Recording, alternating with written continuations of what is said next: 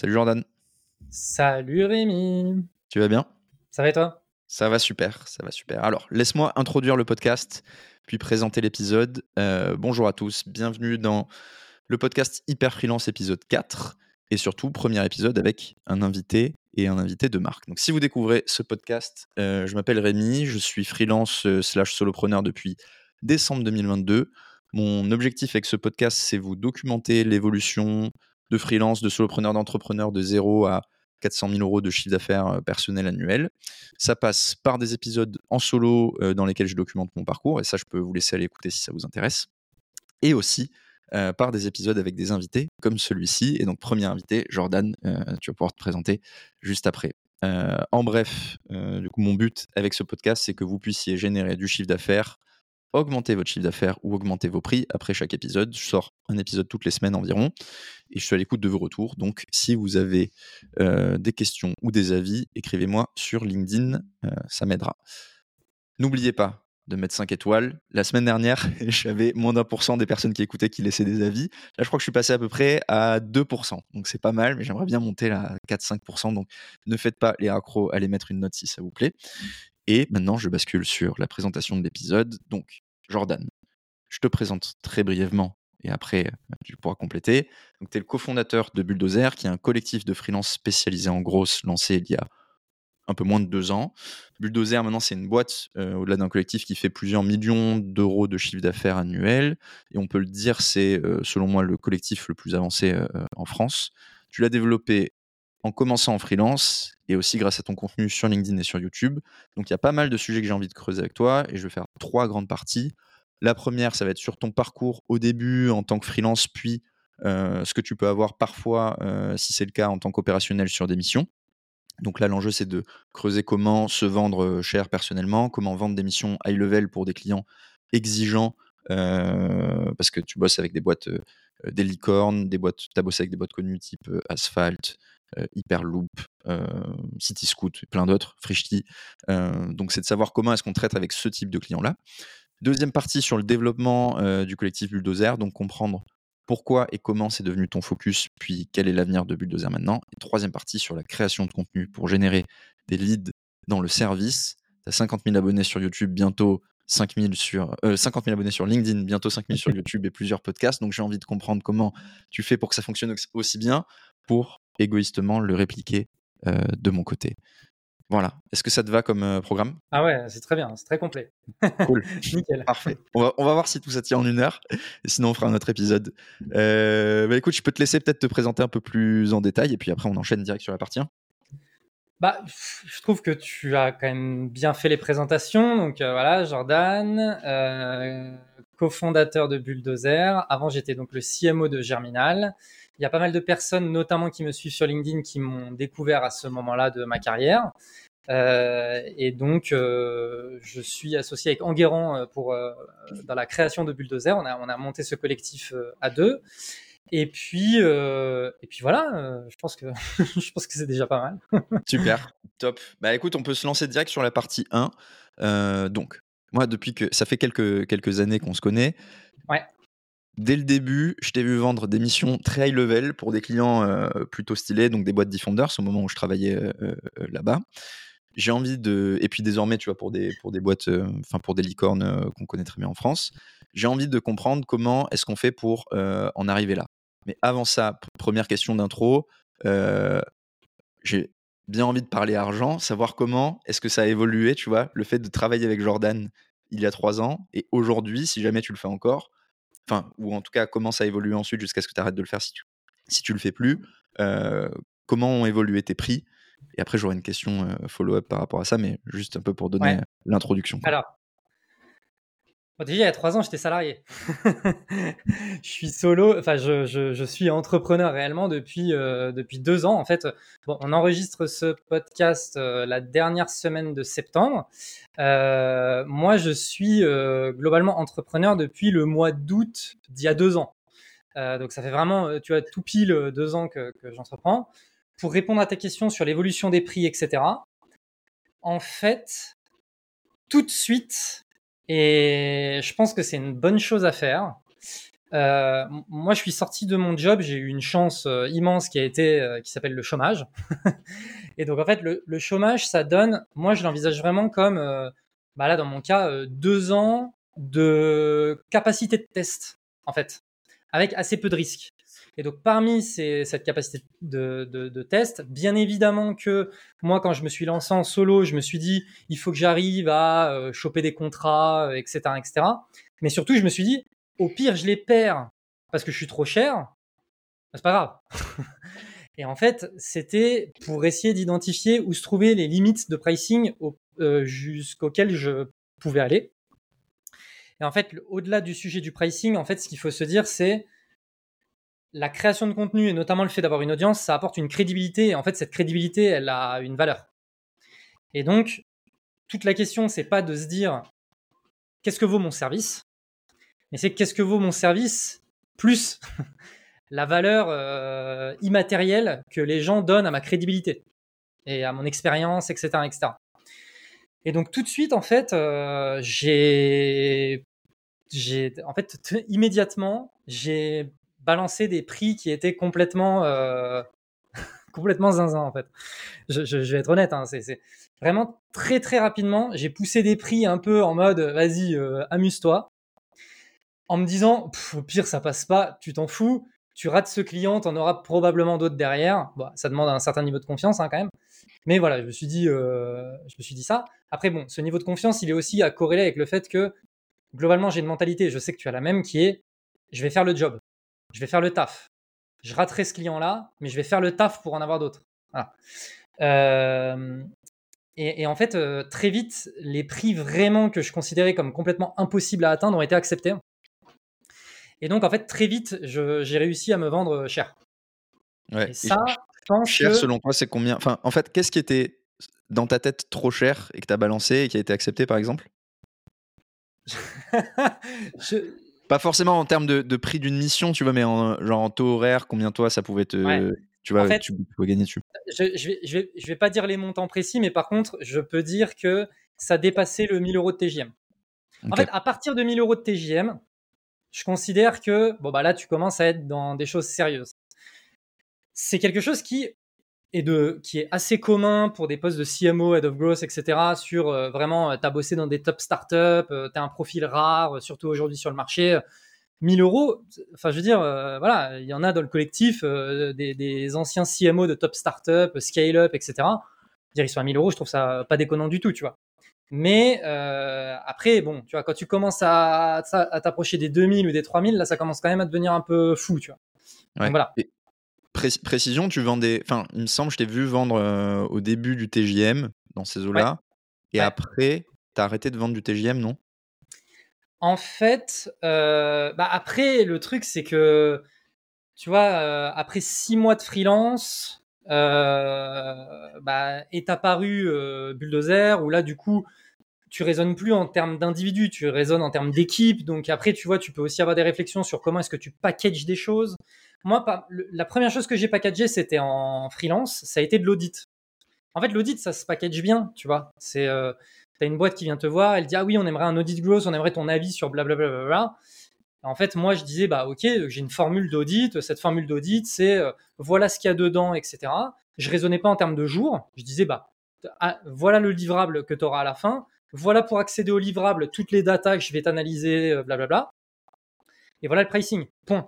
Et en fait, ce qui se passait, c'était que derrière moi, mon job, c'était de faire en sorte que cet audit, il soit hyper processé, qu'il y ait une vraie méthodo, qu'il y ait des choses qui soient automatisées, tout ça. Pour faire en sorte que bah, en fait, ça me prenne le moins de temps possible de le faire. Ouais. Donc un peu en mode service productisé, tu avais ton package d'offres et tu sais quelle est la valeur perçue pour le client. Et ensuite, toi, ton but, c'est de pouvoir la délivrer le plus vite possible. Exactement. Donc c'est vraiment un enjeu de proposition de valeur. Enfin, je suis un peu un obsédé des sujets de proposition de valeur et c'est effectivement de la valeur perçue.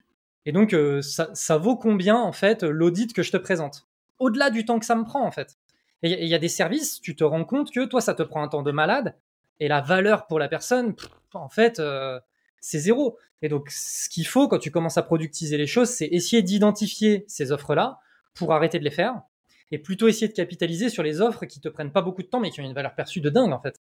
Ouais. Ce qui est exactement ce qu'on a fait sur la partie SEO, en fait, quand on a lancé Bulldozer SEO, on s'est focalisé sur les lancements SEO, puisqu'on ne pouvait pas cadrer, du coup, bah, c'est quoi la roadmap, c'est quoi ton audit de mots-clés numéro 1, c'est quoi les 30 contenus que tu vas récupérer, et après, derrière, tu sais que sur cette phase 1, 2, 3 semaines, tu as complètement dérisqué quel était le potentiel économique du SEO pour ta boîte. Et on est les seuls à faire ça et à le processiser de cette manière-là, donc c'est hyper intéressant. Ce qui te permet de le sortir de la logique du TGM et de te dire, bon, bah, du coup, un consultant SEO, combien ça price en moyenne, et si je suis au-dessus, du coup, je suis trop cher par rapport au marché. Tout à fait. Et d'ailleurs, sur le marché du SEO, aujourd'hui, on commence à observer un truc sur la valeur perçue, typiquement, c'est la rédaction SEO. Nous, tu vois, moi, ça m'arrive de plus en plus d'avoir des personnes qui disent oui, après, tu vois, tu donnes ça à ChatGPT, ça te prend 2 secondes, tu vois. Et en fait, ça, c'est des discussions, il y a 5 ans, tu les avais absolument pas, et le fait de rédiger des contenus, bah, ça avait une vraie valeur, tu vois, qui se priceait. Et aujourd'hui, les gens ont l'impression qu'en fait, un rédacteur, c'est quelqu'un qui va passer à la moulinette de ChatGPT. Et donc, naturellement, la valeur perçue de la rédaction a été complètement brisée par les acteurs d'intelligence artificielle, etc. Après, tu vois, tu peux avoir des aléas sur le marché qui font que bah, la valeur de ton produit, parce qu'il y a des nouvelles technos, etc., elle n'est plus du tout perçue de la même manière. Ouais. Hyper intéressant, et je compléterai là-dessus quand même, ça soulève un peu la notion, tu vois, de micro-marché qu'il y a aussi au sein de ça, c'est-à-dire que moi, tu vois, les rares articles que je produis sont très très chers parce que je le fais bien, mais c'est pas un truc sur lequel j'ai envie de me focaliser parce que je sais qu'il y a une barrière quand même au niveau du prix global, donc aujourd'hui, tu vois, je les price autour de 600 €. Moi, grâce à ChatGPT, en gros, je l'utilise pour rédiger des versions, etc., mais après, je réécris tout systématiquement, mais en gros, ce qui, il y a 6 mois, ça me prenait une journée, il y a 6 mois d'écrire un article comme ça. Aujourd'hui, ça me prend plutôt 4-5 heures. Donc, en termes de taux horaire, j'arrive à peu près à retomber sur des bases qui sont OK pour moi, mais c'est clairement pas l'offre que je veux pousser pour le coup. Mais je peux pas le faire, c'est clair, avec tous les clients. C'est-à-dire que si je faisais du SEO en B2C sur des sujets généraux, je pourrais pas du tout pricer aussi cher un article. Par contre, en B2B pour des SaaS ou des deep tech, eux, ils ont personne d'autre pour écrire quelque chose de cohérent. Bah ouais. Et donc, là, par contre, tu peux te permettre de pricer beaucoup plus cher que les autres acteurs, quoi.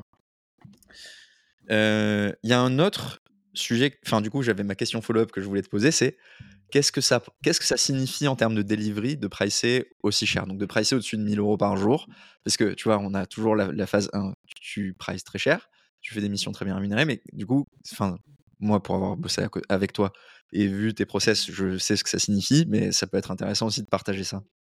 Alors, je suis très content que tu poses cette question parce que en fait, j'étais en train de réfléchir au fait que, oui, bon, après, ok, tu te prices de cette manière, mais ça met aussi une pression derrière sur le delivery. Donc, en fait, c'est parfait que tu parles de ça. Encore une fois, c'est un sujet de mindset. Donc, c'est-à-dire que moi, de mon côté, donc, encore une fois, sur la partie pricing, on dirait pas, même si j'ai beaucoup progressé sur les dernières années, mais je suis pas quelqu'un qui a particulièrement confiance en moi. Par contre, j'ai confiance en ma capacité d'effort. C'est-à-dire que j'ai pas forcément confiance dans le fait que je vais arriver à atteindre l'objectif. Par contre, je suis confiant dans le fait que je vais faire le job pour essayer de l'atteindre. Et donc, encore une fois, quand je me price sur des trucs comme ça, je me dis, au pire, je perds le client, c'est pas grave, tu auras fait cet effort, tu auras été capable de sortir un peu, de briser un peu les barrières mentales que tu étais en mesure d'avoir. Sauf que, derrière, faut délivrer.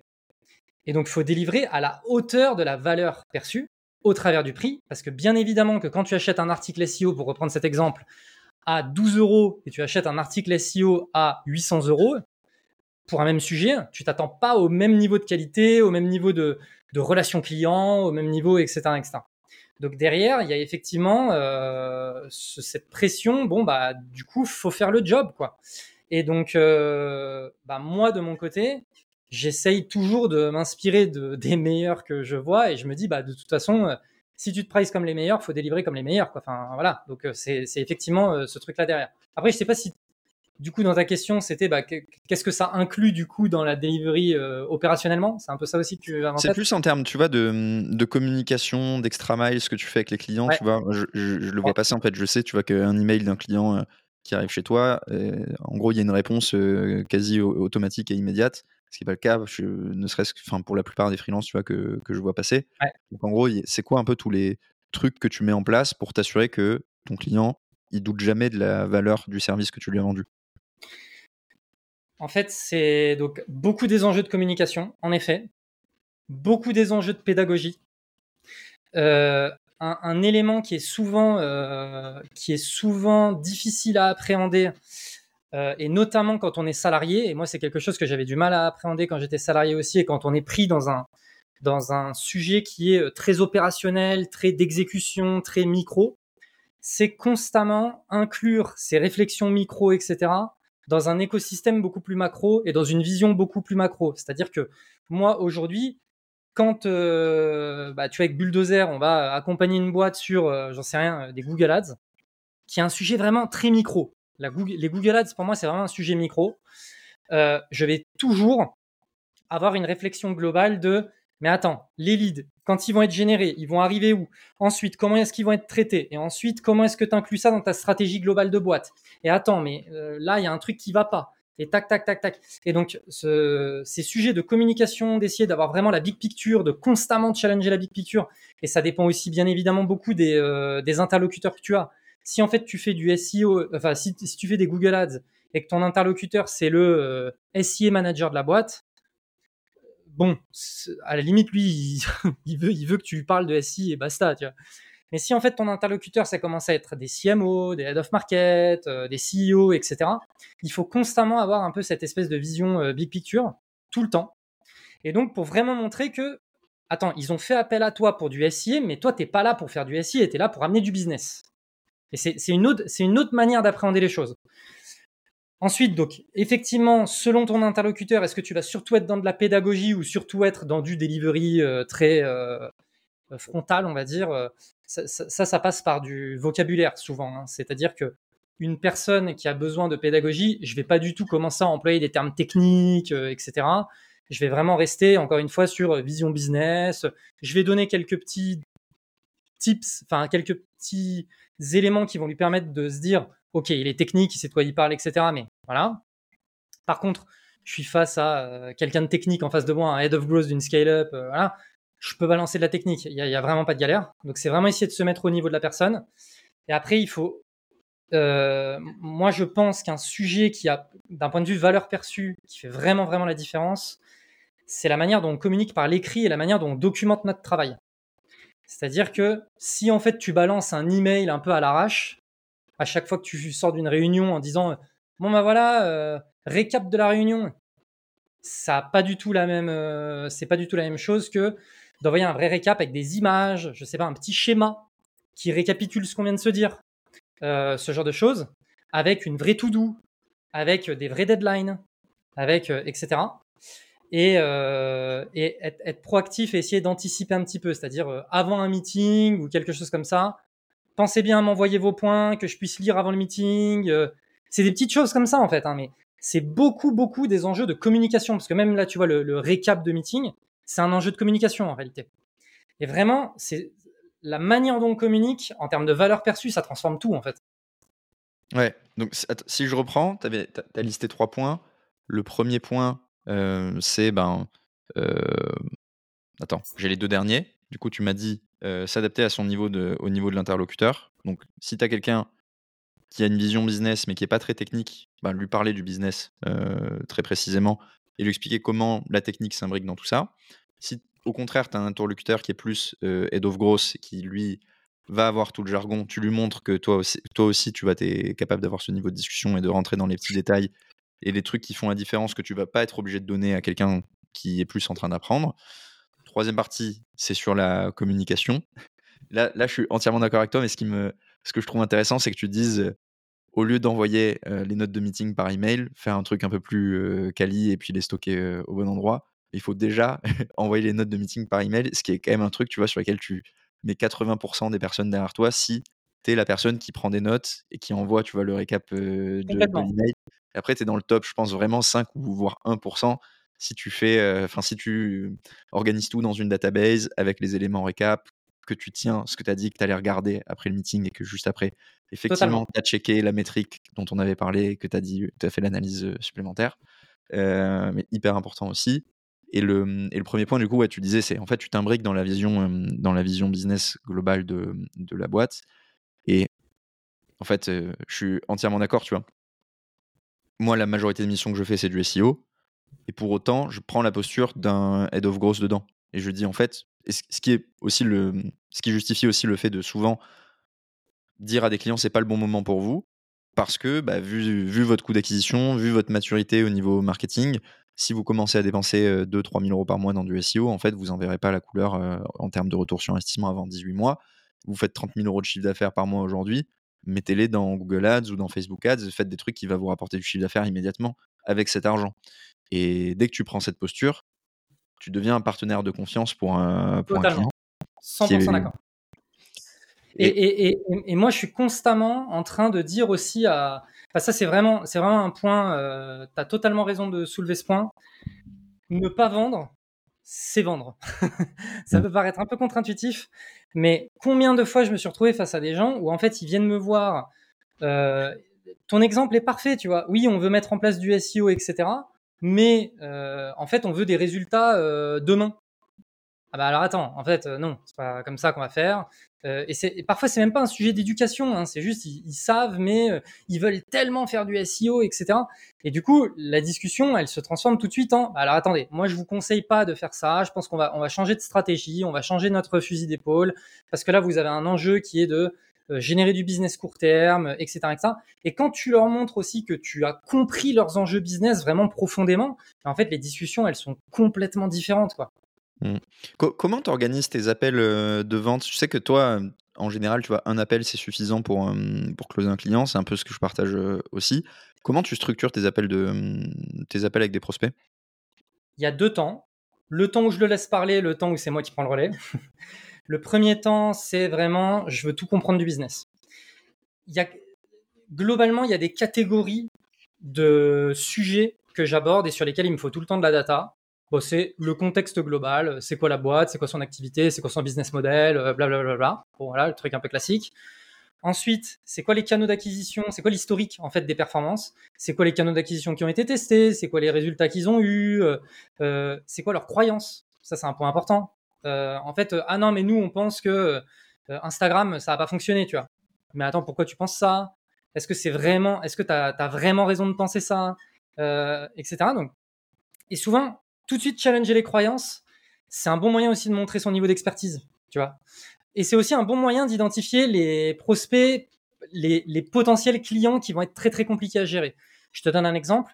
Une fois, j'ai eu une prospect, elle avait une marque de lingerie et elle me dit « Ah non, mais de toute façon, Instagram, ça marche pas. » Je lui dis « Instagram, ça marche pas, c'est-à-dire » Et elle me dit, bah, moi, j'utilise pas Instagram, mes copines, elles n'utilisent pas Instagram, enfin, Instagram, ça marche pas, quoi.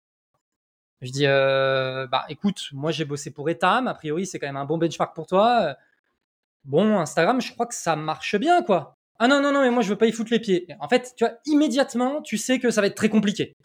Parce que quelqu'un qui est pas capable d'entendre qu'il y a plus d'1 milliard de personnes sur Terre qui utilisent Instagram et qu'il y a des business entiers qui se montent dessus, c'est que ça va être très compliqué, tu vois. Donc, en fait, tout de suite, tu vas challenger les croyances. C'est un bon moyen d'identifier. Ok, alors ça, là, ça va être compliqué. Donc, il y a toute cette partie acquisition, etc. Après, c'est la partie team, l'équipe en interne. Ok, qui pourrait être mes interlocuteurs potentiels? Est-ce qu'il y a quelqu'un qui s'occupe des canaux d'acquisition? Est-ce que l'équipe marketing? Est-ce qu'il y a des gens pour faire du contenu? Est-ce que blablabla. Déjà, avec tout ce niveau d'information-là, moi, je commence déjà à avoir un peu des idées qui commencent à apparaître sur, bon, bah voilà les trucs à activer, voilà le type d'accompagnement que je vais pouvoir proposer, etc. Et derrière, il y a toujours la question de, c'est quoi ton besoin? À quoi elle pourrait ressembler? Ça, c'est une question que je pose quasi systématiquement, c'est à quoi ça ressemble une mission, une prestation parfaite, en fait. C'est quoi l'accompagnement de tes rêves pour adresser ce besoin que tu as? Il ressemble à quoi, si tu devais le décrire? Et là, ça te permet d'identifier un truc tout bête qui est les gens qui veulent que de la strat, des gens qui veulent que de l'exécution, des gens qui veulent de la strat et de l'exécution. Sur ce truc-là, à quoi ça ressemble? Tout de suite, les gens, ils te disent « Ah, bah, j'imagine quelqu'un qui va me gérer mes Google Ads. » Ah, ok, donc tu veux quelqu'un qui fasse de l'exécution, tu vois. « Ah, j'imagine quelqu'un qui vienne 1 jour par semaine dans mes locaux et qui me forme. » Ah, ok, donc là, tu... Et... immédiatement, tu vois, c'est une question qui va commencer à, et ça aussi, tu vois, à challenger. Mais pourquoi tu t'imagines que c'est la bonne chose? Et après, généralement, c'est moi qui prends le relais. Et donc, quand je prends le relais, je repositionne bien tout le contexte de ce que j'ai compris. Alors, je pose des questions entre-temps, hein, bien évidemment, je creuse le sujet. Et après, du coup, je vais prendre le relais en disant, bah, OK, voilà moi ce que j'ai en tête pour toi, voilà les benchmarks que je peux te donner, je pense que ça peut être intéressant, etc. etc. T'en penses quoi. Et derrière, je déroule l'offre que j'ai en tête. Ouais, un truc que je t'ai piqué assez tard, je pense, quand on avait fait quelques appels de vente ensemble, c'est à la fin de la phase 1, du coup, tu fais, ou à ce moment-là, tu avais fait en tout cas, un espèce d'énorme récap. Donc, attends, laisse-moi du coup résumer tout ce qu'on vient de se dire. Là, tu avais tout ressorti pendant une minute ou deux. Et donc là, après, donc, c'est de la paraphrase, mais en soi, ça montre que tu as bien écouté, que tu as bien listé les besoins du client. Et c'est pas si facile que ça de paraphraser, de bien paraphraser. Et là, du coup, le prospect dit exactement, c'est exactement ça. Et là, tu peux dire, OK, donc, en fait... à partir de là, voilà ce que j'imagine pour toi. En fait, ce qui est marrant avec ce moment-là de récap, c'est que t'as beau paraphraser, le client, il se dit, wow, il a tout compris à mon business. Ouais. Alors que t'as simplement répété ce qu'il vient de te dire.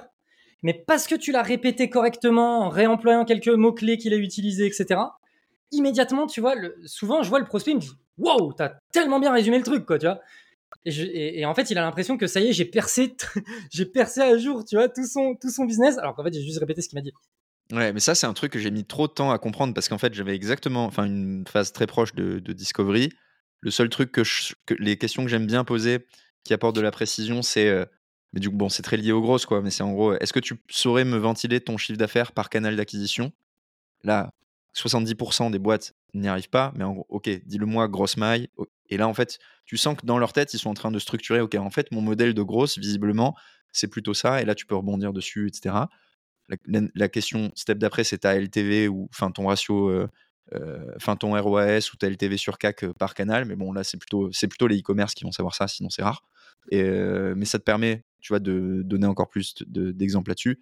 Et après, mais sauf que, après, une fois que tu as récupéré toutes ces infos-là, je faisais pas la phase de résumé. Et du coup, je pense que les clients devaient se dire, potentiellement, pas tous, mais à quoi ça sert tout ce qu'on vient de se dire ?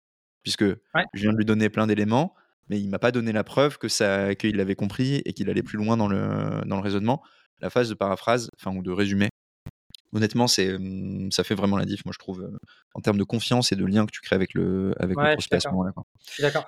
Mais après, tu vois, globalement, je résume un peu cette phase de discovery parce que moi, je fais tout de suite un truc, mais je sais très bien qu'en fait, il y a des personnes qui vont écouter cet épisode et qui ne font pas du growth ou qui ne font pas du SEO, et immédiatement, quand ils vont entendre ce qu'on vient de se dire, ils vont se dire « Oui, mais eux, c'est un cas particulier, c'est parce qu'ils font du growth, machin. » Alors déjà, je suis désolé de faire passer ce message-là, mais si vous n'êtes pas capable d'écouter la conversation qu'on vient d'avoir et de voir comment la réadapter pour votre propre business, ça montre quand même une limite à votre intelligence. Je suis désolé de rentrer direct, de vous rentrer dans l'art de cette façon-là, mais moi, quand il y a des clients qui me disent ouais, alors après, moi, tu vois, je suis un cas particulier. En fait, je suis vendeur de joints à Charleville-Mézières. Oui, enfin, moi, en gros, t'es en train de vendre un produit dans une ville spécifique, et du coup, moi, je peux te donner tous les autres business qui vendent des produits dans des villes spécifiques. Ah ouais, non, parce que non, vraiment, le joint à Charleville-Mézières, c'est spécifique. Bon, vas-y, next. Et en fait, ce qu'il faut avoir en tête, si je peux résumer d'un point de vue vraiment beaucoup plus macro ce qu'on vient de se dire. Justement, moi, j'essaye vraiment d'avoir une réflexion en me disant, je commence par du macro et ensuite, je descends sur du micro. Donc, c'est contexte de l'entreprise, où est-ce que vous en êtes, c'est quoi vos objectifs, etc. etc.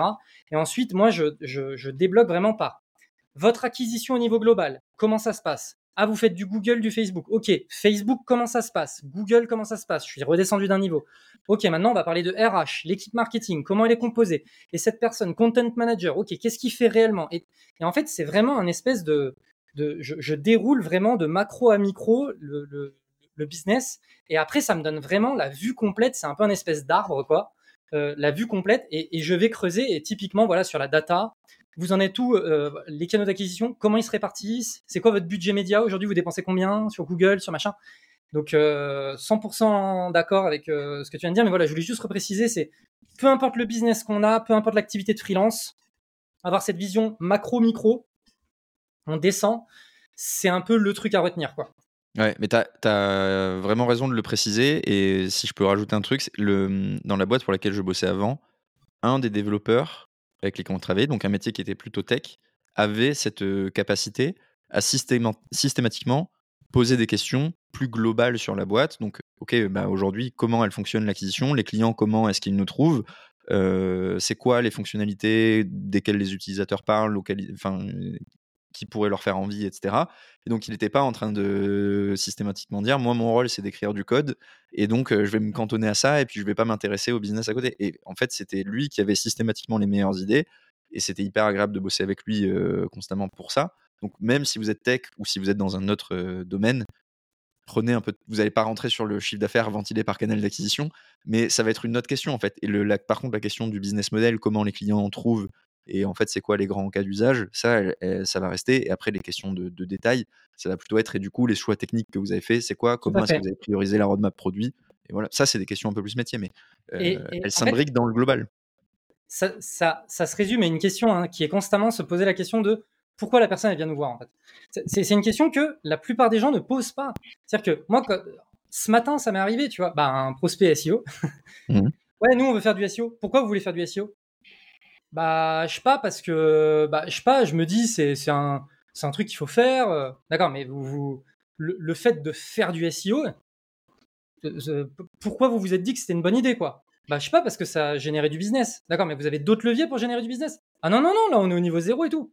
Pourquoi avoir choisi le SEO en premier? Je sais pas, j'ai un pote qui m'a dit que c'était bien. D'accord, mais vous, votre objectif, c'est de générer du business. Oui, je veux générer du business. Bon, parlons-en, mais moi, je pense que le SEO, c'est pas la meilleure des idées. Ah bon? Et en fait, juste commencer de cette façon-là mais en fait, pourquoi tu viens me voir pour ça, en fait? La plupart des gens posent même pas cette question, en fait. Ça m'est arrivé tellement souvent, et je peux te dire que la plupart des prospects étaient là, bon, ok, et après, tu vas plus loin dans la discussion, du coup, ça se clarifie. Exactement. Mais, ça arrive très, très souvent. Bon, on est pas mal sur cette partie-là. Il y a une autre question que je voulais te poser avant de basculer sur la partie collectif, c'est est-ce que tu fais du networking ou... Enfin, est-ce que tu entretiens ton réseau? Tu as des trucs particuliers sur ça? Moi, c'est quelque chose que je ne fais pas du tout. J'étais curieux de savoir ce que toi, tu faisais.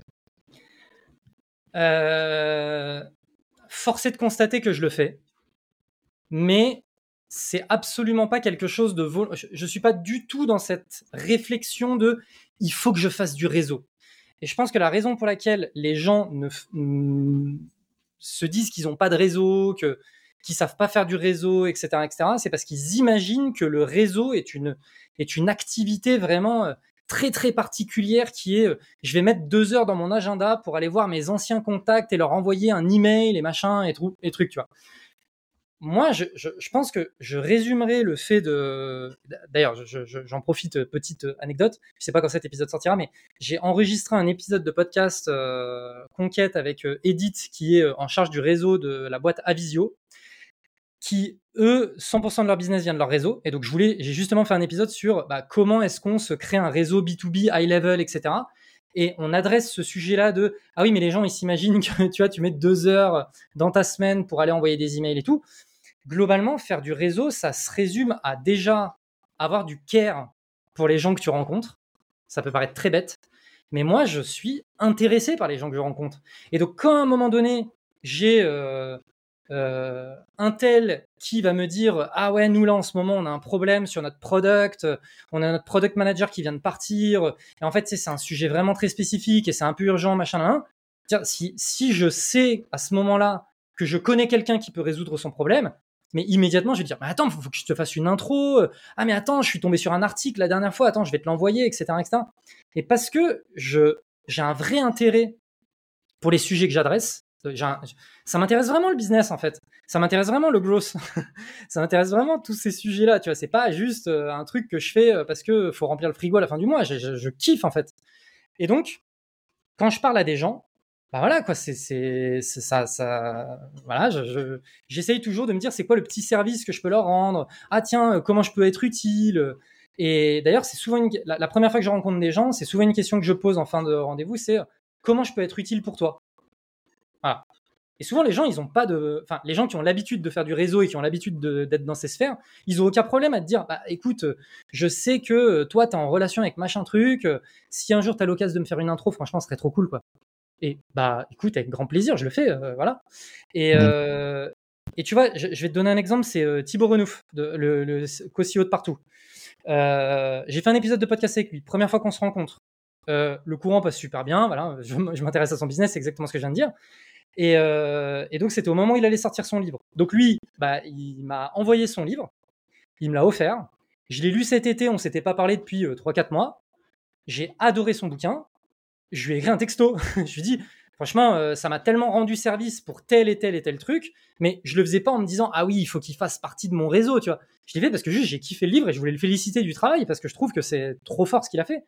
Et en fait, ah merci, trop sympa et tout machin. Quand est-ce que tu es bientôt sur Paris? Je dis, ah bah j'y suis dans 2 semaines. Il me dit, bah vas-y, viens, on déjeune ensemble. Et en fait, on va continuer notre relation. Ça se trouve, on va pas se parler pendant 2 ans. Mais en fait, il y a une probabilité que, bah voilà, en fait, on va se reparler, machin, truc. Et donc, je dirais que là où avant, je m'imaginais que faire du réseau, c'était vraiment un truc calculé, aujourd'hui, je me rends vraiment compte que, tu vois, bah, y a des gens, je vais pas leur parler pendant 1 an, puis je vais leur envoyer un texto en mode, ah tiens, je vais te faire une intro, est-ce que t'es OK avec ça et tout? Et eux aussi vont considérer que je fais partie de leur réseau. Enfin, tu vois, je sais pas comment expliquer, c'est un peu difficile. Tu vois, mais... Non, je vois bien. Et ce qui m'intéressait aussi, c'est de savoir, est-ce que tu prends des cafés, tu vois, par exemple, avec des gens la semaine, etc. Parce que je suis dans une situation où là, mon objectif, c'est de limiter au maximum, tu vois, mon temps pris. Et donc, quand on me demande, je suis toujours assez... j'essaie plutôt soit de repousser, tu vois, et de me dire en fait plus tard, tu vois, le mois prochain, si je suis toujours OK. Il y a une citation de Naval qui m'est restée en tête, tu vois, c'est soit trop occupé pour pouvoir prendre des cafés avec quelqu'un, tout en ayant un agenda libre. Donc en fait, tu dois avoir rien dans ton agenda, mais tu ne dois pas avoir le temps quand même de faire des cafés avec d'autres personnes. Je serais curieux d'avoir, de savoir comment toi tu t'organises par rapport à ça, si tu acceptes, avec qui tu acceptes, dans quelle situation. Alors, après, ça, c'est des sujets de croyance. Hein. Là que... Mais bon. Déjà, moi, j'habite pas à Paris. Là où j'habite, il n'y a personne. Mmh. Alors, on a un client qui est un de mes voisins, Thomas, si tu écoutes. Mais c'est complètement loufoque le fait qu'il y ait un de nos clients qui soit un de mes voisins là où j'habite. Tu vois, enfin, c'est vraiment loufoque. Et donc, quand je vais à Paris, qui est globalement 3-4 jours par mois, en ce moment plutôt 5 jours par mois, bah, je me dis, c'est l'occasion de voir des gens. Donc, tous mes déjeuners, tous mes midis, ils sont en déjeuner avec des gens. Si je peux caler des petits déjeuners avec des gens, je cale des petits déjeuners avec des gens. Et si je peux caler des dîners avec des gens, je cale des dîners avec des gens. Ok, donc en fait, ta semaine à Paris qui est un peu ta semaine de rattrapage, et tu sais que c'est la semaine de focus où là où tu as des interactions en physique, du coup, c'est encore plus intéressant qu'en visio. Et voilà. Après, le reste du temps, tu peux gérer ton agenda. C'est là où intervient la croyance. C'est comme tu l'as dit, les interactions physiques ont plus d'importance que les interactions digitales. C'est-à-dire que moi, je me rends bien compte que même si je suis pro-remote, etc., je me rends bien compte que les relations que j'entretiens en physique, elles ne sont absolument pas les mêmes que celles qui sont full digital. Même si en full digital, on peut... très bien avoir de super relations, mais à partir du moment où tu déjeunes avec quelqu'un, etc., il y a un autre truc qui se passe, tu vois. Et donc, moi, généralement, ce que je vais faire, c'est, vu que quand je viens à Paris, c'est souvent pour enregistrer mes podcasts au studio, j'enregistre toujours un épisode aux alentours de 14h. Mon épisode, la personne que j'invite pour mon épisode de 14h, je lui dis, bah, je t'invite à déjeuner avant l'épisode. Et puis, du coup, ça fait un déj, on apprend à se connaître, etc. Ensuite, on va enregistrer le podcast. En fait, tu as l'impression d'avoir vécu 2 moments privilégiés avec la personne. En fait, ça crée du lien de fou, tu vois. Et encore une fois, je le fais pas en ayant des arrière-pensées, en me disant « Ah oui, mais machin ». Je le fais. Déjà, j'invite les gens dans mon podcast parce que je pense que c'est des gens intéressants et que j'ai envie de les connaître, etc. Et voilà. Et le soir, pour le dîner, c'est pareil et machin. Et donc, c'est vraiment un moment où je condense mon agenda, effectivement, avec les rendez-vous que je peux faire en physique. Après, la particularité, c'est que, à part mes moments de podcast, quand je suis à Paris, les seuls moments où j'ai vraiment des rendez-vous en physique, c'est pendant les moments des repas, en fait. En fait, le repas, c'est un moment de dingue. Tu vois, le petit-déj, le déjeuner, le dîner. Et en fait, le reste de ta journée, les moments où tu es censé travailler, parce que pendant que tu manges, généralement, tu ne travailles pas, et ben, en fait, les moments de repas, je les passe en rencontrant des gens. Et les moments de travail, bah, je travaille. Et tu vois, c'est un peu le meilleur compromis pour moi. Ouais, ok, hyper intéressant. Bah écoute, top. Je vais avancer, comme ça on passe à la partie sur le collectif et on va réussir à tenir les délais. Désormais, tu es full focus sur Bulldozer depuis quelques mois. Tu penses que c'est à partir de quel moment que ça devient... Enfin, pourquoi c'est devenu ton focus ? Ça a été quoi l'élément déclencheur ? Quand j'arrivais pas à faire autre chose. En fait, la réalité, c'est celle-là. C'est... Au début, pour refaire un peu l'historique avec Bulldozer, mais avec Enguerrand, on a monté Bulldozer, on n'avait pas du tout la volonté de que ça devienne notre activité principale. On voulait que ce soit un side business, il faisait du freelance, je faisais du freelance. On s'est dit, ce serait cool qu'on bosse ensemble, viens, on monte un collectif, et puis on appelle 2-3 potes, et puis on fait des missions en commun. Et puis, en fait, il y a un moment donné où tu n'arrives pas à faire ce que tu voulais être ton activité principale. Donc moi, j'ai essayé de monter un SaaS, j'avais Mathéine, le e-commerce, lui, il essayait de monter une assurance et machin. Puis en fait, il y a un moment donné où on se rendait compte qu'on passait toutes nos journées ensemble et que moi, j'avais mon agenda qui était rempli par des calls commerciaux pour Bulldozer. Tu vois qu'en fait, ça te génère un salaire qui est confortable. Et du coup, à ce moment-là, tu es en train de te dire « Attends, je parle de Bulldozer comme si ce n'était pas mon activité principale. Du coup, je ne mets pas l'intensité intellectuelle dans Bulldozer comme mon activité principale. » alors que ça me prend tout mon temps. Alors en fait, assume pleinement le fait que c'est ton activité principale et fais vraiment en sorte de développer cette activité. Parce que en fait, tu vois, t'es pris dans un truc où t'es pris dans un espèce de day-to-day, mais t'as pas d'intention. Puis quand il y a un moment donné où tu te rends compte que c'est 100% de ton day-to-day et que t'y mets pas d'intention, tu te dis, mais je serais pas en train de passer à côté d'une opportunité de dingue, en fait, là. Donc voilà, c'est vraiment à ce moment-là que le shift s'est fait. Ok. Et c'est un modèle que tu recommanderais à... Enfin, si tu le recommandes, tu le recommanderais à quel type de freelance ou quel type d'entrepreneur, le collectif ? Alors, c'est une très bonne question. Ça peut paraître être une question simple, mais je pense que c'est une très bonne question. Pour moi, il y a deux choses. La première, c'est... le premier cas de figure, c'est mon cas de figure à moi, à savoir, tu as une audience, tu es en mesure de générer beaucoup de leads, et quoi qu'il arrive, en freelance, de toute façon, tu passerais 99% de ton temps soit à faire des calls qui servent à rien parce que de toute façon tu pourrais pas les accepter parce que t'as pas le temps, soit tu passerais ton temps à refuser 99% d'office, c'est-à-dire t'as un formulaire par exemple sur ton site, une prise de contact, mais tu passes ton temps à dire aux gens désolé je suis full, désolé je suis full, désolé je suis full. Et donc en fait ça c'est une opportunité manquée parce qu'en fait tu te dis mais en fait j'ai un asset qui est une audience avec laquelle je peux capitaliser dessus, faire du business, etc. mais parce que je suis tout seul en fait c'est mort. Donc là il y a la question qui se pose de est-ce que je monte une agence ou est-ce que je monte un collectif ? L'avantage du collectif, c'est que du coup, tu es vraiment en mesure d'encaisser les pics et les creux de demande sans vraiment te poser de questions parce que tu n'as pas de charge fixe. Et puis, assez rapidement, en fait, tu peux t'entourer de gens de confiance qui vont faire le job parce qu'ils sont indépendants, que c'est leur boîte, etc. Donc, en fait, c'est exactement ce qui s'est passé pour nous. Hein. Et donc, moi, je pense que ça, c'est vraiment le truc parfait. Après, le deuxième cas de figure, c'est les freelances qui détestent l'isolement, qui veulent bosser en équipe, qui ont une compétence très très nichée, qui en tant que telle est un marché assez réduit, mais à partir du moment où tu combines cette compétence avec une autre compétence, d'un coup en fait, boum, le marché il est beaucoup plus gros. Si je reprends encore une fois le sujet du SEO, moi en fait je suis SEO stratégiste, je sais même pas si ce poste existe vraiment, mais bon, en gros c'est moi qui définis un peu les roadmaps SEO, qui fait le suivi, etc.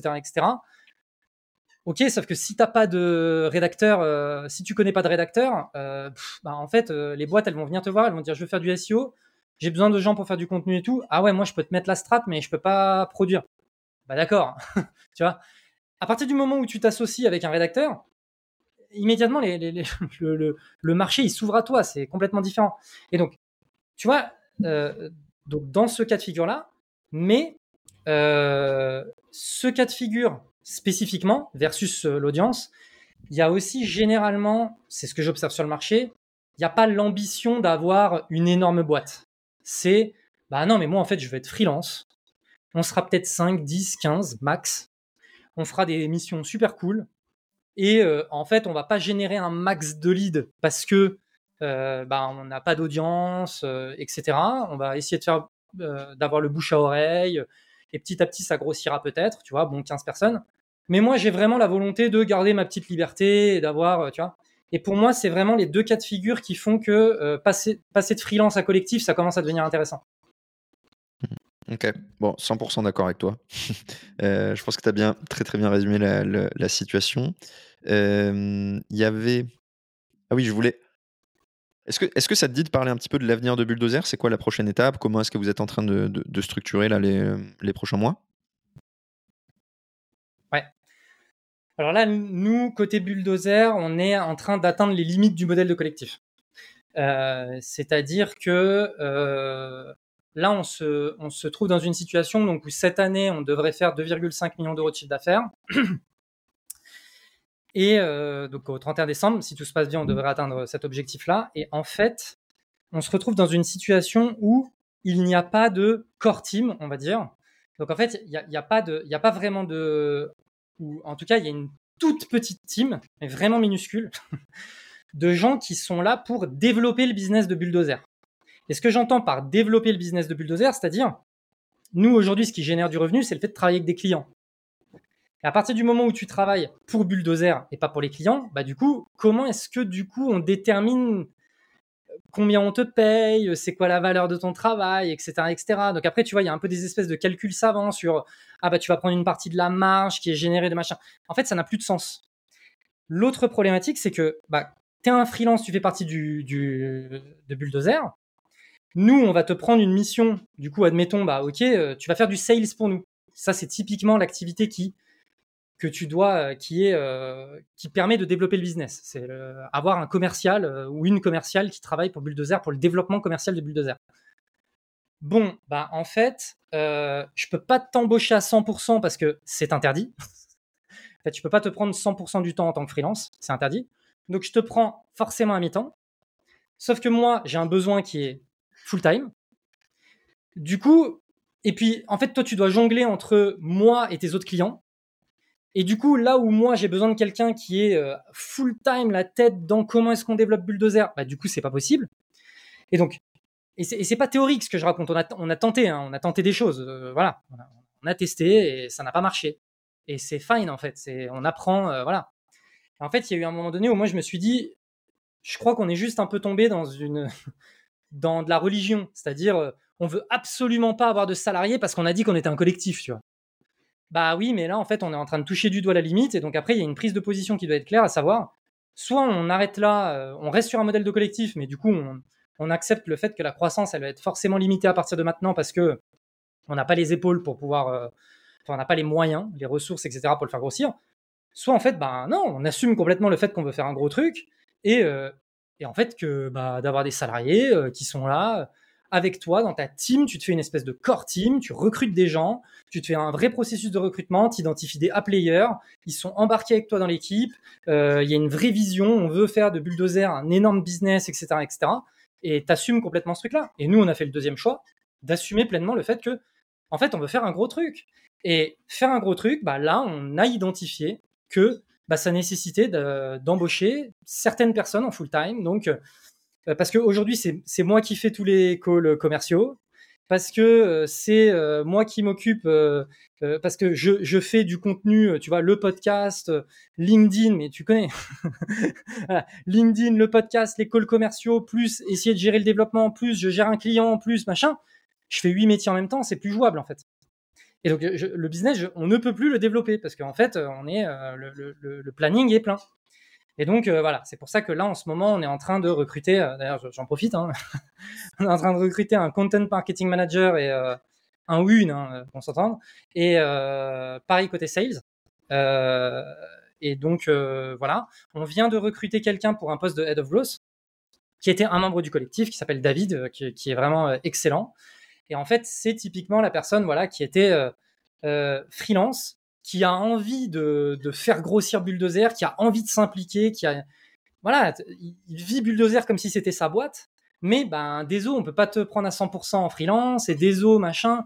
Et puis en fait, ce qui est particulier dans ce genre de situation, c'est que les deux parties prenantes ont le sentiment d'être dans une situation précaire vis-à-vis de l'autre. C'est-à-dire que nous, on se dit, putain, il est vraiment trop bien, ce serait trop bien qu'on puisse vraiment continuer à bosser ensemble, mais il est freelance, si ça se trouve, lui, il va dire, bah fuck, il va partir. Et lui, il est en mode, ouais, bah, tu sais, moi, en même temps, je suis freelance. Si demain, il m'amène plus de business, comment je vais faire? Et donc, c'est un espèce de truc hyper bâtard où t'as trop envie de bosser ensemble, mais parce que tu t'es dit que c'était collectif, machin, bah, du coup, tu vois, ça va pas plus loin. Ah non, en fait, ça te dit d'être salarié, c'est quoi tes conditions ? On arrive à trouver un terrain d'entente et puis let's go, en fait, et on y va et on fait partie de la même team et on assume les trucs, tu vois.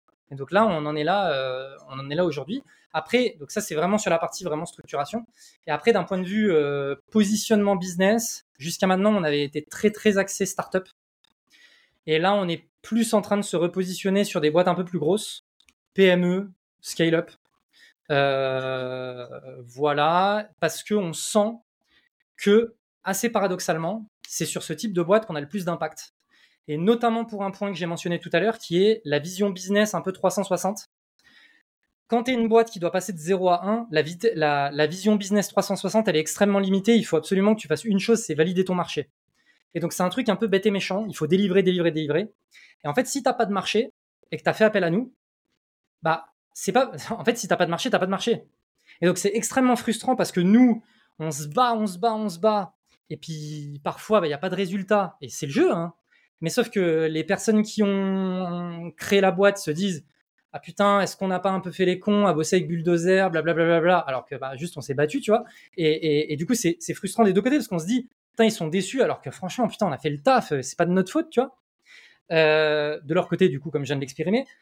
Alors que les boîtes un peu plus grosses, bah, c'est beaucoup plus complexe. Mais c'est des gens qui sont pris dans leur day-to-day, dans l'opérationnel machin. Toi, t'arrives, regard extérieur, t'as une vision 360, t'arrives à identifier, ok, en fait, votre truc, c'est un gruyère, là, il y a un trou ici, un trou ici, un trou ici, nous, on va faire ça, voilà les objectifs qu'on se fixe et tout. Ah, putain, la bouffée d'air, tu vois. Et on sent vraiment qu'on a un vrai play à jouer à ce niveau-là, particulièrement avec les boîtes sales-led, donc avec des commerciaux, parce qu'on s'entend très bien avec des commerciaux, notamment parce qu'on a cette vision 360. Donc voilà, ça, c'est un peu le futur. Et d'ailleurs, d'un point de vue contenu, il y a des choses qui ont déjà commencé un petit peu à évoluer. Je sais que c'est ta troisième partie sur le contenu où tu disais je fais beaucoup de tofu. Les choses ont un petit peu évolué dernièrement, notamment sur les 2 derniers mois où j'en fais quand même beaucoup moins et je repositionne un petit peu sur le bofu, justement dans le fait d'aller plus vers ce type de boîte. Mon podcast, le type d'invité que je vais avoir va beaucoup évoluer aussi. Donc voilà, il y a un peu un repositionnement qui se fait là-dessus et on va voir ce que ça donne. Ouais. En fait, il y a juste un truc que je voulais ajouter, c'est je pense pas que, enfin, de l'extérieur, tu vois, 2,5 millions de chiffre d'affaires, en fait, il faut imaginer en interne le nombre de missions, etc., qui sont, que ça englobe, et donc en fait, le niveau de process que tu dois créer pour tout mettre en place, etc., et donc tout ce qu'on a fait sur les derniers mois, et en fait... Ouais. Les agences qu'on voit souvent passer, elles sont à peu près à ce stade-là avec 30 ou 40 personnes en interne, quoi. Et donc, c'est un exploit, en fait, de réussir à tout structurer sans salariés. Et pour l'avoir vu, tu vois, avec Bulldozer SEO, en fait, rien que sur un rythme à 500 000 euros de chiffre d'affaires annuel, tu te dis, en fait, je le vois déjà venir, le point où il va falloir recruter des gens pour réussir à tout cadrer et que tout soit OK. Donc, je pense que c'est un move, quand tu fais grossir un collectif, qui est inévitable, en fait. Et pour l'anecdote... En fait, ça, c'est vrai que c'est un point important que tu soulèves. Et, donc, pour l'anecdote, j'ai fait un entretien il y a 2 semaines avec une potentielle content marketing manager, mais finalement, ça va pas se faire. Où en fait, bah, elle voit de Bulldozer, donc 2,5 millions, plus de 100 freelances, des rêves de tarés, une croissance dingue, machin, tu vois.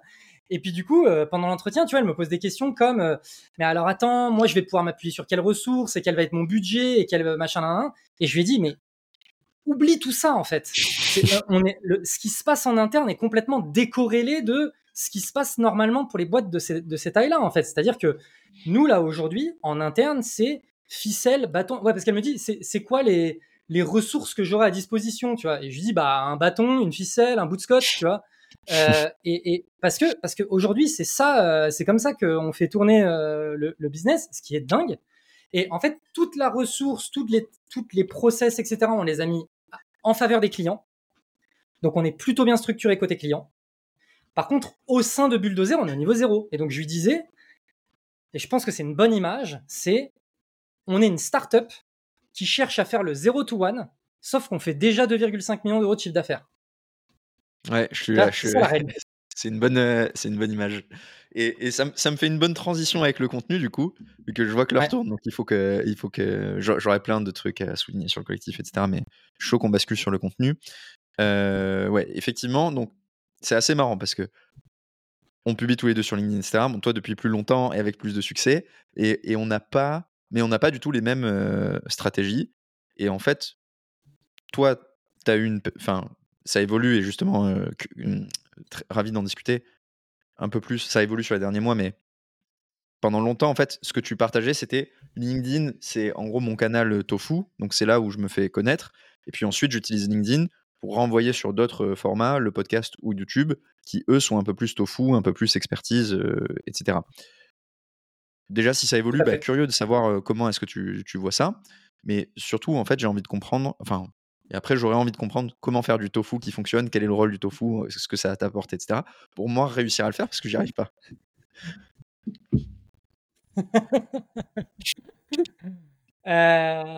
Alors, du coup, la première question, c'est plus la stratégie d'une manière générale, ma stratégie de contenu, c'est ça ? Ouais, exactement.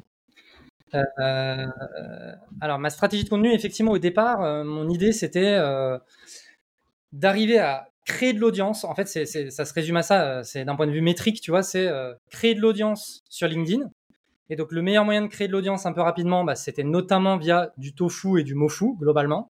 Assez peu de bofu.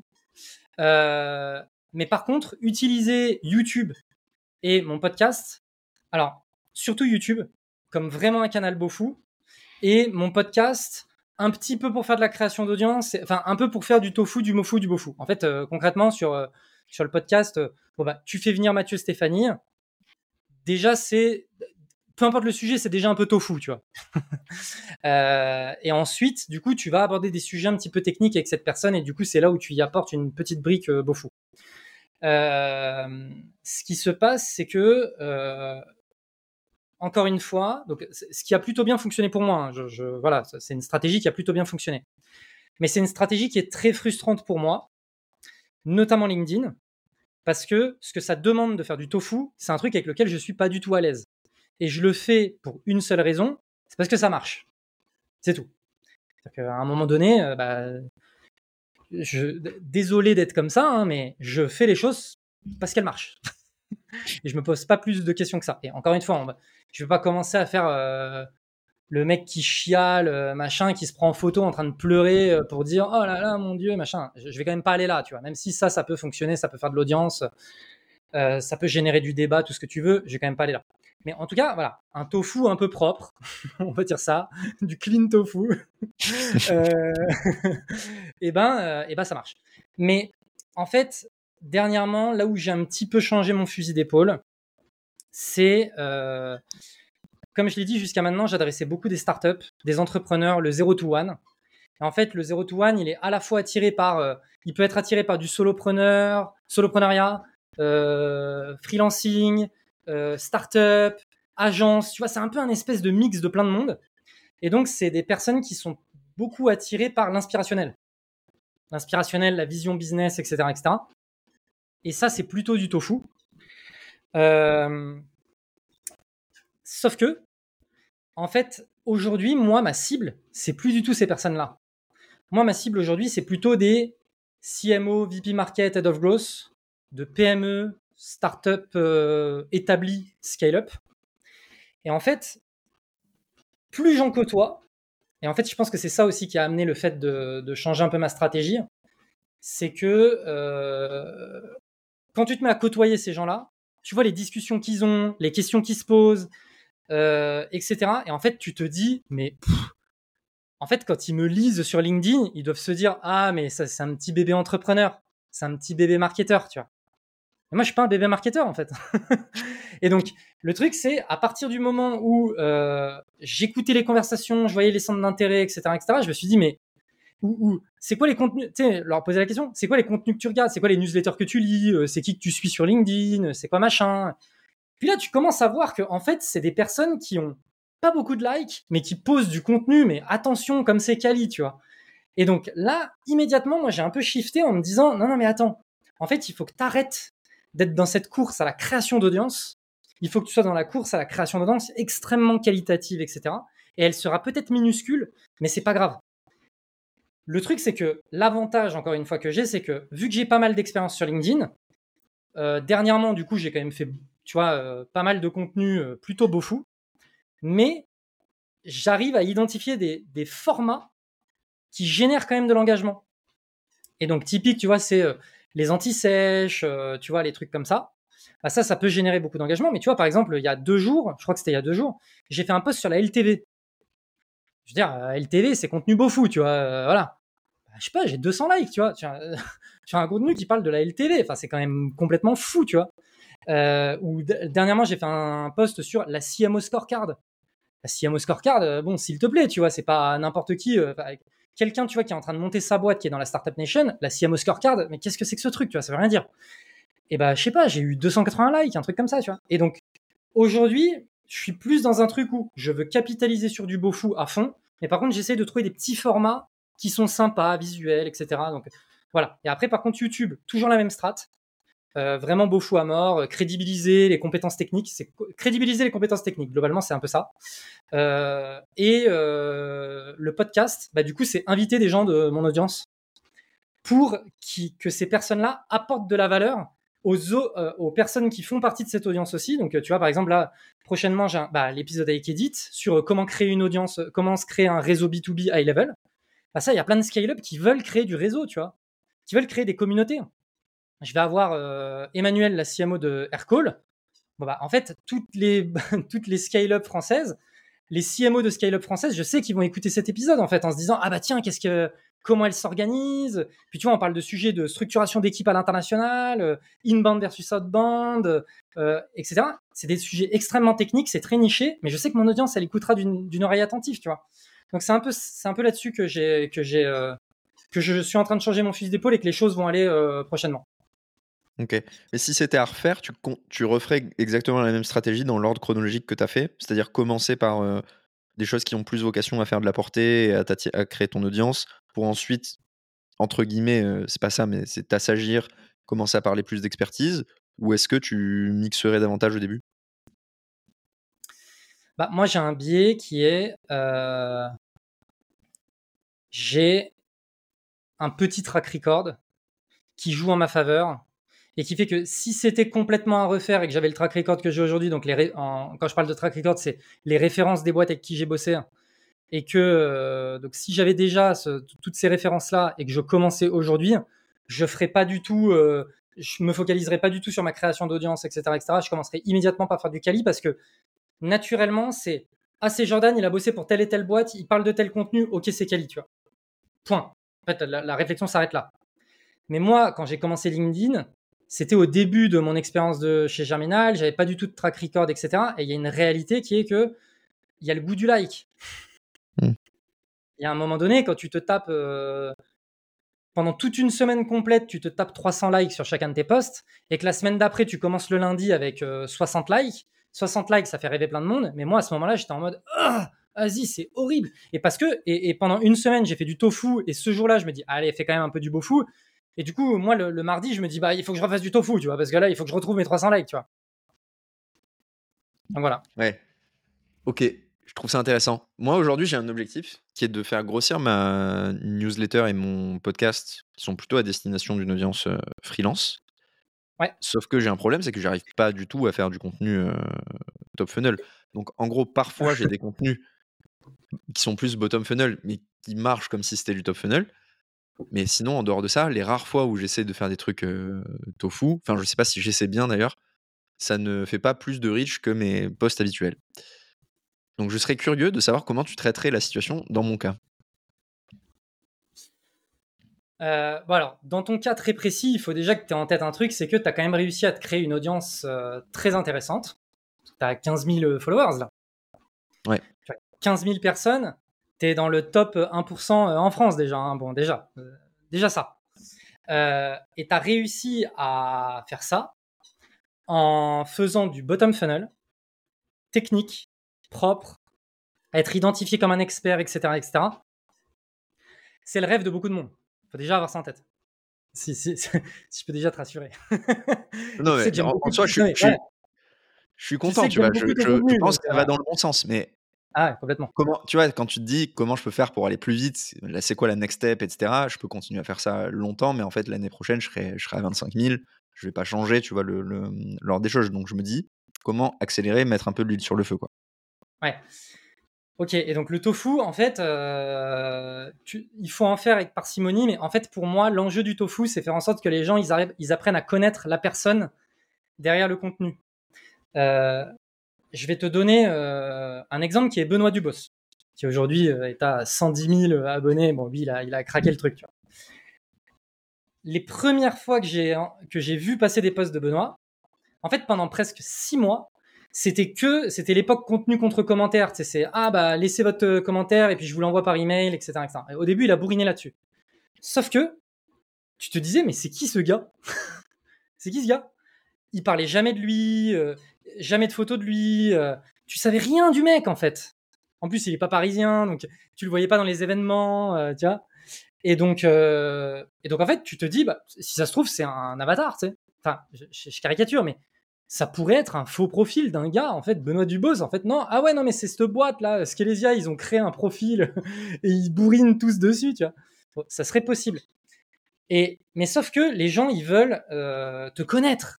Ils veulent savoir qui est la personne derrière, tu vois. Et donc, bah, c'est important, pour moi, l'enjeu du tofu. Et tu as cité Naval, donc je vais te... Naval, il dit souvent que l'objectif de la création de contenu, c'est d'attirer des gens qui pensent comme nous.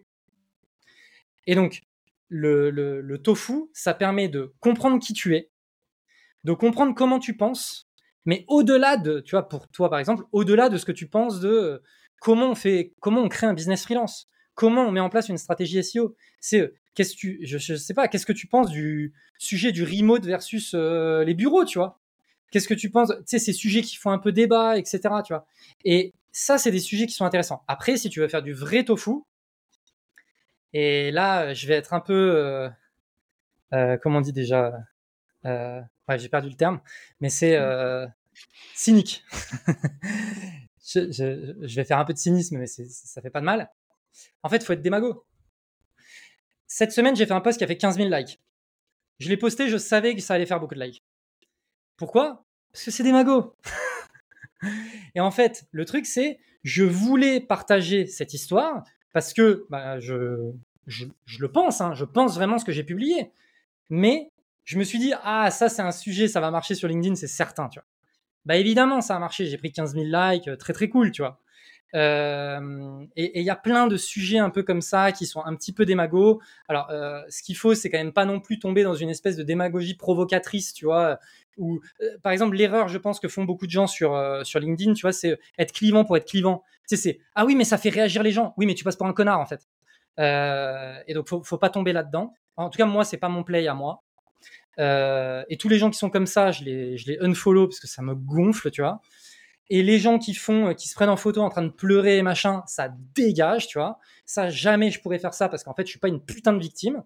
Mais bah, t'as des sujets, voilà, comme celui que je parlais de, bah voilà, en fait, t'as une boîte, elle a perdu un mec qui était bon parce qu'il demandait une augmentation, soi-disant parce qu'il n'y avait pas le budget. Bah ouais, mais tu l'as perdu et du coup, tu l'as vraiment dans l'os parce que là, il va falloir sortir le vrai budget pour le remplacer. Et donc, en fait, c'est quand même beaucoup moins coûteux de lui filer son augmentation, même si vous êtes un peu ric-rac, plutôt que de le voir partir et de devoir le remplacer.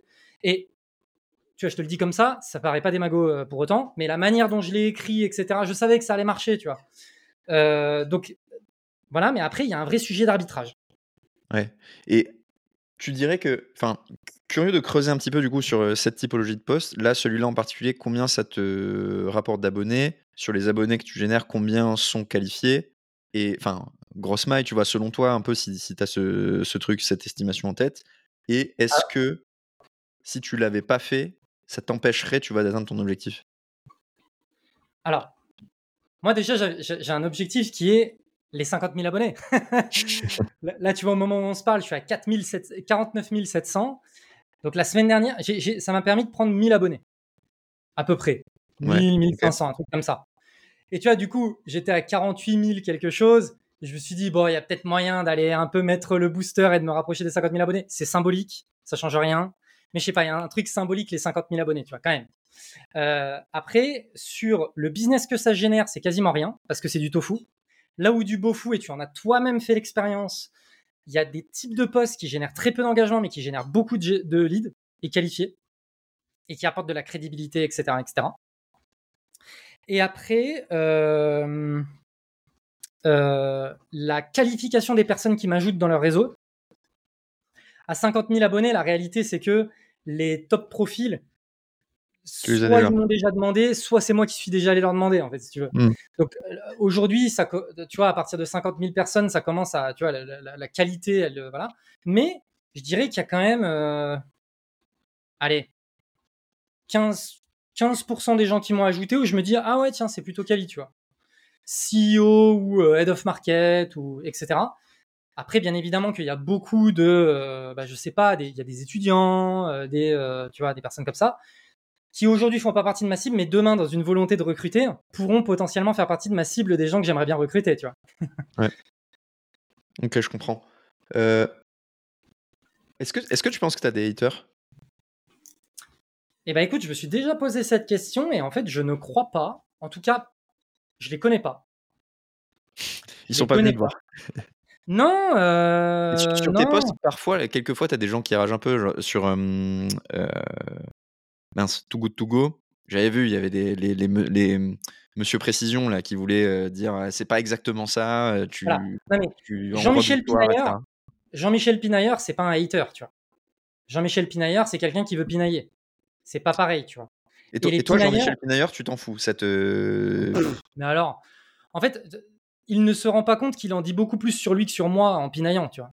Moi, vraiment, quand je le vois, immédiatement dans ma tête, une des premières pensées que j'ai, c'est « Bon, bah toi et moi, on sera jamais amis. » Voilà, point.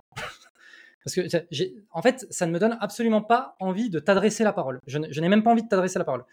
Et oui, il va prendre du like parce que les gens, ils aiment quand ça saigne et ils se disent « Haha, il l'a bien eu et tout. » Puis tu sais, en plus, le vice d'Internet, c'est que si tu dis alors ça c'est bleu et qu'il y a quelqu'un qui commente en disant ah non tu te trompes ça c'est noir, par principe les gens ils vont se ranger du côté de celui qui a balancé, qui a pointé du doigt, tu vois, par principe, genre haha il l'a bien eu sur ce coup là, non en fait c'était bleu en fait, donc vous êtes tous en train de vous planter. Et donc typiquement sur le post, ça avait été Leroy Merlin, la nouvelle CEO de Leroy Merlin France, tu vois, où t'avais tous les gens qui étaient venus en disant elle fait partie de la famille Muliez. Et que moi, je commentais en disant non elle fait pas partie de la famille Muliez, et tout le monde likait le truc, elle fait partie de la famille Muliez, elle fait partie. Et après, tu vois, t'as BFM qui a fait un article en disant bah non, en fait, elle fait pas partie de la famille Muliez. Et moi, tu vois, j'ai commenté, j'ai tagué toutes ces personnes dans un commentaire en leur disant un peu de lecture, tu vois. Et juste, what the fuck, tu vois, mais c'est quoi cette mentalité de pourri, quoi. Et donc, ces gens-là, moi, enfin, vraiment, ils peuvent choper plus de likes que moi. Ils peuvent me ratio s'ils veulent. J'en ai rien à cirer, tu vois. Donc, le sujet du tofu, quand même, il y a un sujet, et ça, c'est Thibault Louis qui m'avait dit ça, et je m'étais dit, putain, c'est vrai que c'est une... Il m'avait dit deux trucs qui m'avaient marqué, mais je crois que je te l'avais déjà partagé d'ailleurs. La première chose qu'il m'avait dit, c'était choisis tes batailles. Et par choisis tes batailles, en fait, ce qu'il entendait, c'est quoi les sujets sur lesquels t'es prêt à te fighter. T'es prêt à te fighter vraiment, tu vois. Et donc moi, par exemple, je vais donner un exemple, il y a peut-être 2 ans, j'avais fait un post sur le port du costume en entreprise. Moi-même, pendant un moment dans ma vie, j'ai porté le costume parce que je bossais dans une boîte du CAC 40 et je devais faire ça et je trouvais ça chiant.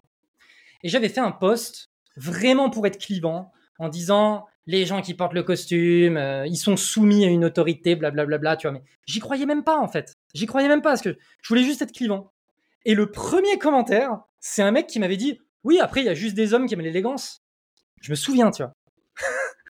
Et je m'étais senti tellement con en lisant ce truc, tu vois. Je m'étais dit, mais qu'est-ce que tu fais ?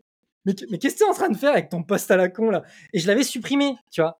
Et en fait, c'était une bataille que je n'étais pas prêt à avoir, en fait. Tu vois, la réalité, c'est celle-là, tu vois. Et donc, faire du tofu, c'est quand même se poser cette question. Par exemple, il y a bientôt 2 ans, j'ai fait un post sur l'alcool et le rapport à l'alcool des gens et que je trouve absolument horrible, etc. C'était un post qui était complètement parti virale. Très très bien. Et j'avais eu des haters. Tu vois. Là, j'avais eu des gens qui avaient vraiment commenté en me disant, enfin vraiment en me taillant, machin, blablabla. Alors, il y avait des Jean-Michel Pinailleur, bien évidemment, et puis après, il y avait juste des gens qui me disaient ah ouais, bah tu sais quoi, bah moi je bois un coup tous les soirs et je suis hyper fier et tout, machin. C'est quoi, tu veux me briser mes libertés, tu vois, ce genre de truc, tu vois. Et en fait, j'étais prêt à avoir cette bataille, tu vois. Moi, ces gens-là, je leur répondais, je leur disais, mais tu fais partie du problème, en fait, t'es juste une grosse merde. Et celle-là, je suis prête à l'avoir. Donc, c'est là où le tofu, tu vois, il faut être un peu malin. Et la deuxième chose que m'avait dit Thibault Louis, et c'est pour ça que ta question était intéressante sur les haters, c'est il m'avait dit qu'il trouvait que mon contenu, parfois, il était un peu fade. Et il m'avait dit, quand je te lis, j'ai l'impression que tu cherches absolument à avoir le moins de personnes qui te détestent possible au lieu d'avoir un maximum de gens qui t'aiment. Et je lui avais dit, putain, c'est une bonne phrase, ça, tu vois, c'est optimiser pour avoir le moins de haters possible au lieu d'optimiser pour avoir le maximum de gens qui t'aiment. Et j'avais trouvé ça particulièrement intéressant comme remarque. Et donc oui, moi, j'avoue que j'ai l'impression de ne pas avoir de haters, mais la réalité, c'est qu'à partir du moment où tu focuses ton contenu sur du beau fou, avoir des haters, ça commence à être compliqué, tu vois. Oui. Mais tu vois, cette phrase, effectivement, on en avait parlé de ce deuxième point. Du coup, je m'en souviens de temps en temps. Et pour autant, j'arrive pas à me l'appliquer. Mon contenu, il est assez technique et en fait, les posts sont très longs. Et du coup, c'est difficile d'aller hater. Bon, les rares fois où j'ai des personnes qui ragent, c'est...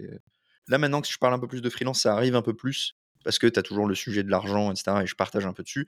Mais par rapport à d'autres personnes qui partagent sur l'argent, j'ai très peu de haters. Mais ça, c'est un truc qui me touche encore trop. Ça me pique, tu vois, et du coup, nécessairement, je me dis, quand il faut aller faire du tofu, en fait, il y a peu de batailles que je suis prêt à mener, mais c'est un bon point. Selon toi, il y a quel type de sujets qui peuvent être intéressants et j'en profite, je fais juste une parenthèse.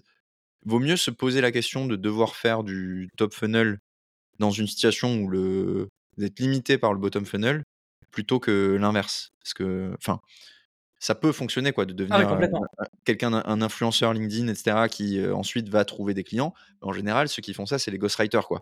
Si vous êtes freelance SEO, marketing, etc., comme nous, mieux vaut être positionné sur un truc d'expertise. Vous n'avez pas besoin de beaucoup de clients et vous aurez des clients beaucoup plus qualitatifs que ce que vous allez attirer en étant tofu. Là, c'est vraiment dans une logique où, en fait, moi, j'ai déjà quand même bien pensé le sujet. J'ai envie de me diversifier. En fait, il y a une question à se poser qui est... c'est quoi la métrique qui va permettre à mon audience d'identifier le fait que je suis un expert de mon sujet, tu vois. Quand tu es un ghostwriter LinkedIn, le fait que tu tapes 5000 likes à la place sur chacun de tes posts, c'est une métrique qui prouve le fait que tu es bon dans ton taf, en fait. Peu importe de quoi tu parles. En fait, peu importe de quoi tu parles. Mais quand tu es un expert SEO, le fait de prendre 100 likes sur un post qui parle de SEO, c'est déjà énorme, tu vois. La réalité, c'est celle-là. Ouais, non, ouais, complètement.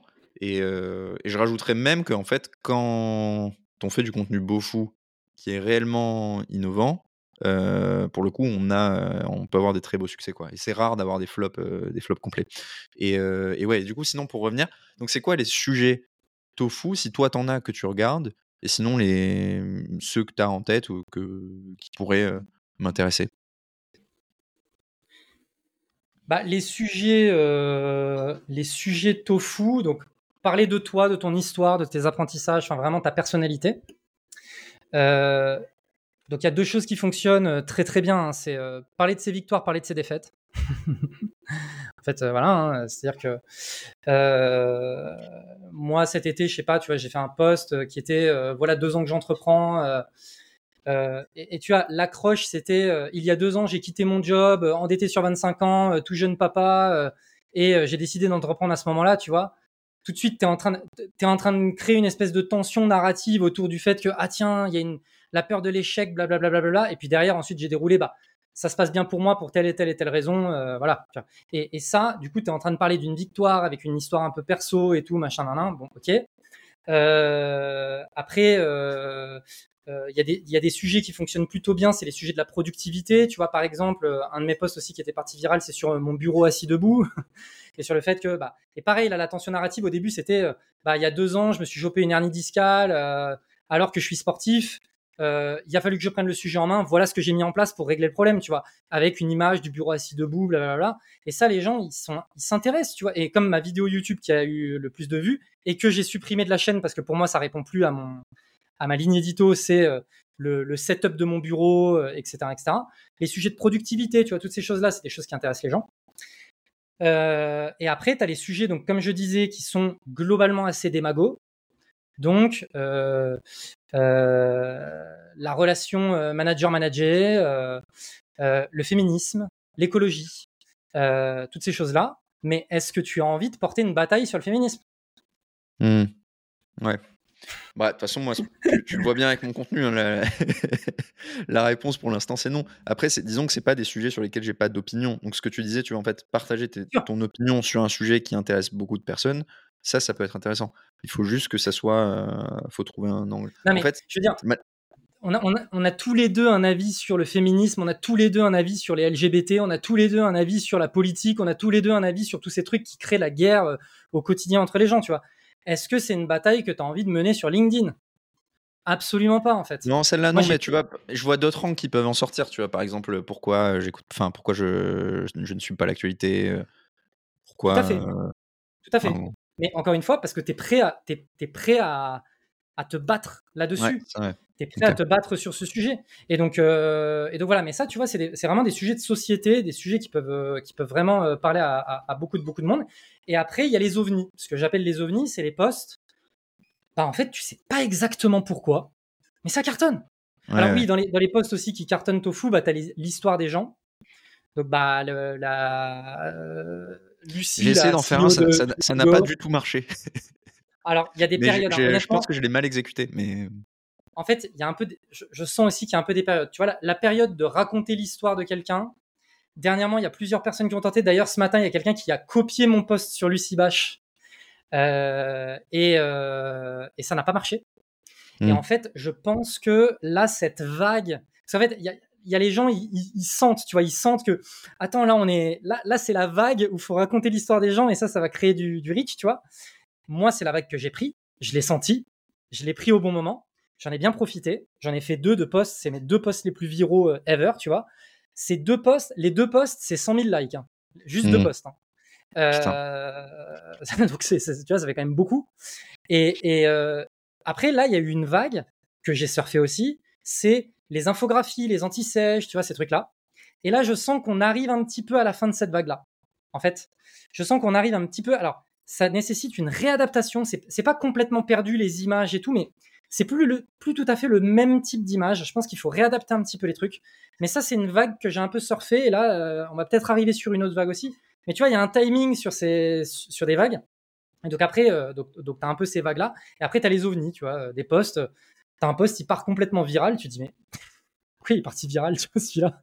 Et après, bon, tu as les trucs aussi un peu humoristiques. Le bon combo, c'est d'arriver à apporter un sujet un peu société avec un truc humoristique. Tu vois, je crois que c'était la semaine dernière, j'ai fait un truc sur le fait de développer son réseau sur les salons d'entrepreneurs. Où tu vois, j'avais mis une image avec Michel Houellebecq et BHL. Tu vois, j'avais fait un mème avec eux deux pour parler de ce sujet. En fait, ça a fait marrer les gens, donc ils ont posé leur like, tu vois. Et donc bon, après, tu vois, et ça, c'est les trucs un peu classiques. Mmh. Ok, intéressant. Bah, mais c'est difficile, je te comprends. Enfin, Rémi, je te comprends. Tu vois, ça demande de sortir de soi-même. Tu sais, c'est trop particulier, quoi. Ouais, c'est clair. Non, mais enfin, comme tu le disais à un moment je crois que c'était avec Benoît Dubos. Tu disais LinkedIn, c'est pas une foule en tant que créateur de contenu pour toi. C'est un peu la même chose pour moi, tu vois. Je le fais parce que je sais que c'est intéressant. Je suis conscient de tout ce que ça apporte, etc. Et putain, mon heure par jour sur laquelle je dois me poser sur le post LinkedIn, il y a des moments où ça va et il y a des moments, et là c'est un peu une phase où c'est le cas, où c'est chiant, quoi. J'ai pas envie et je le fais par discipline, mais faut que je trouve un renouveau, quoi, pour continuer d'y prendre plaisir. Et j'ai envie de réussir à faire ce que j'ai pas réussi à faire jusqu'ici, c'est-à-dire des trucs un peu plus tofu. Peut-être que j'arrêterai après, mais j'ai envie de réussir à faire. Pour le coup, pour moi, faire du bofu, c'est pas painful. C'est pour ça aussi que là je suis content en ce moment. En ce moment, je suis content parce que je reprends vraiment du contenu beaufou qui fonctionne en plus. Et faire du contenu beaufou qui fonctionne, eh ben, c'est pas du tout douloureux parce qu'en fait, tu sais exactement où tu veux amener la personne, tu délivres ton message et puis next, tu vois. Le tofu, t'es constamment dans aussi la peur du jugement, en fait. C'est-à-dire, tu vois, ah, mais putain, mais t'exagères. Jean-Michel Pinailleur, tu vois. Je veux dire, mon post qui est parti viral lundi là, sur mon pote 60, tu sais, voilà, bah, on lui a refusé un post à 60K, machin. Pff, t'as les pinailleurs qui débarquent en disant oui, mais alors en fait, l'entreprise, peut-être qu'elle avait une difficulté sur tel truc, et puis machin, nan. mais fais pas celui qui a pas compris en fait, tu vois. Ou hier j'ai fait un post sur le scale, pareil, tu vois, un post plutôt beau fou, j'ai plus de 300 likes, tu vois. Et tu vois, je sais pas, je dis Streamyard, 12 millions d'ARR, 100 salariés, et puis derrière les gens, oui, mais ils bossent avec des freelances, machin. Tu vois, enfin, d'accord, c'est ça ton commentaire, tu vois, enfin. Ouais, bah, je vois bien l'animal. Bah oui. Ok, cool. Bah, je pense qu'on a abordé pas mal de sujets. Ça fait presque 1h30. Donc, on a dépassé un peu le temps prévu initialement. Donc, on va pouvoir conclure tranquillement cet épisode. Si jamais il y a des personnes qui ne te connaissaient pas et qui t'ont découvert là, pour te suivre, c'est LinkedIn et YouTube, c'est ça ? Bah ouais, je crois qu'on vient de le dire. LinkedIn, je pense que tout le monde est au courant. Voilà, ben, Bulldozer, la newsletter de Bulldozer aussi pour... voilà, il y a le podcast. Mais le podcast est aussi sur YouTube. Donc, si on me suit sur YouTube, on aura le podcast aussi sur YouTube. Et ouais, sinon LinkedIn. Venez combler le petit gap de 300 abonnés là, qui me manque avant les 50 000. Yes. Bon, bah, trop cool. Bah, merci beaucoup, Jordan, d'avoir pris le temps de venir. On se tient au courant de la suite et peut-être qu'on se fera un épisode plus poussé sur l'un des 3 sujets, si jamais vous avez envie de creuser. Vous nous direz. Rien d'autre à ajouter ? Non, écoute, merci beaucoup pour l'invitation. J'ai vraiment kiffé l'échange et j'espère que ça apportera de la valeur à ton audience. J'en suis sûr. Merci beaucoup, Jordan. Salut. Merci, à plus. Tchuss.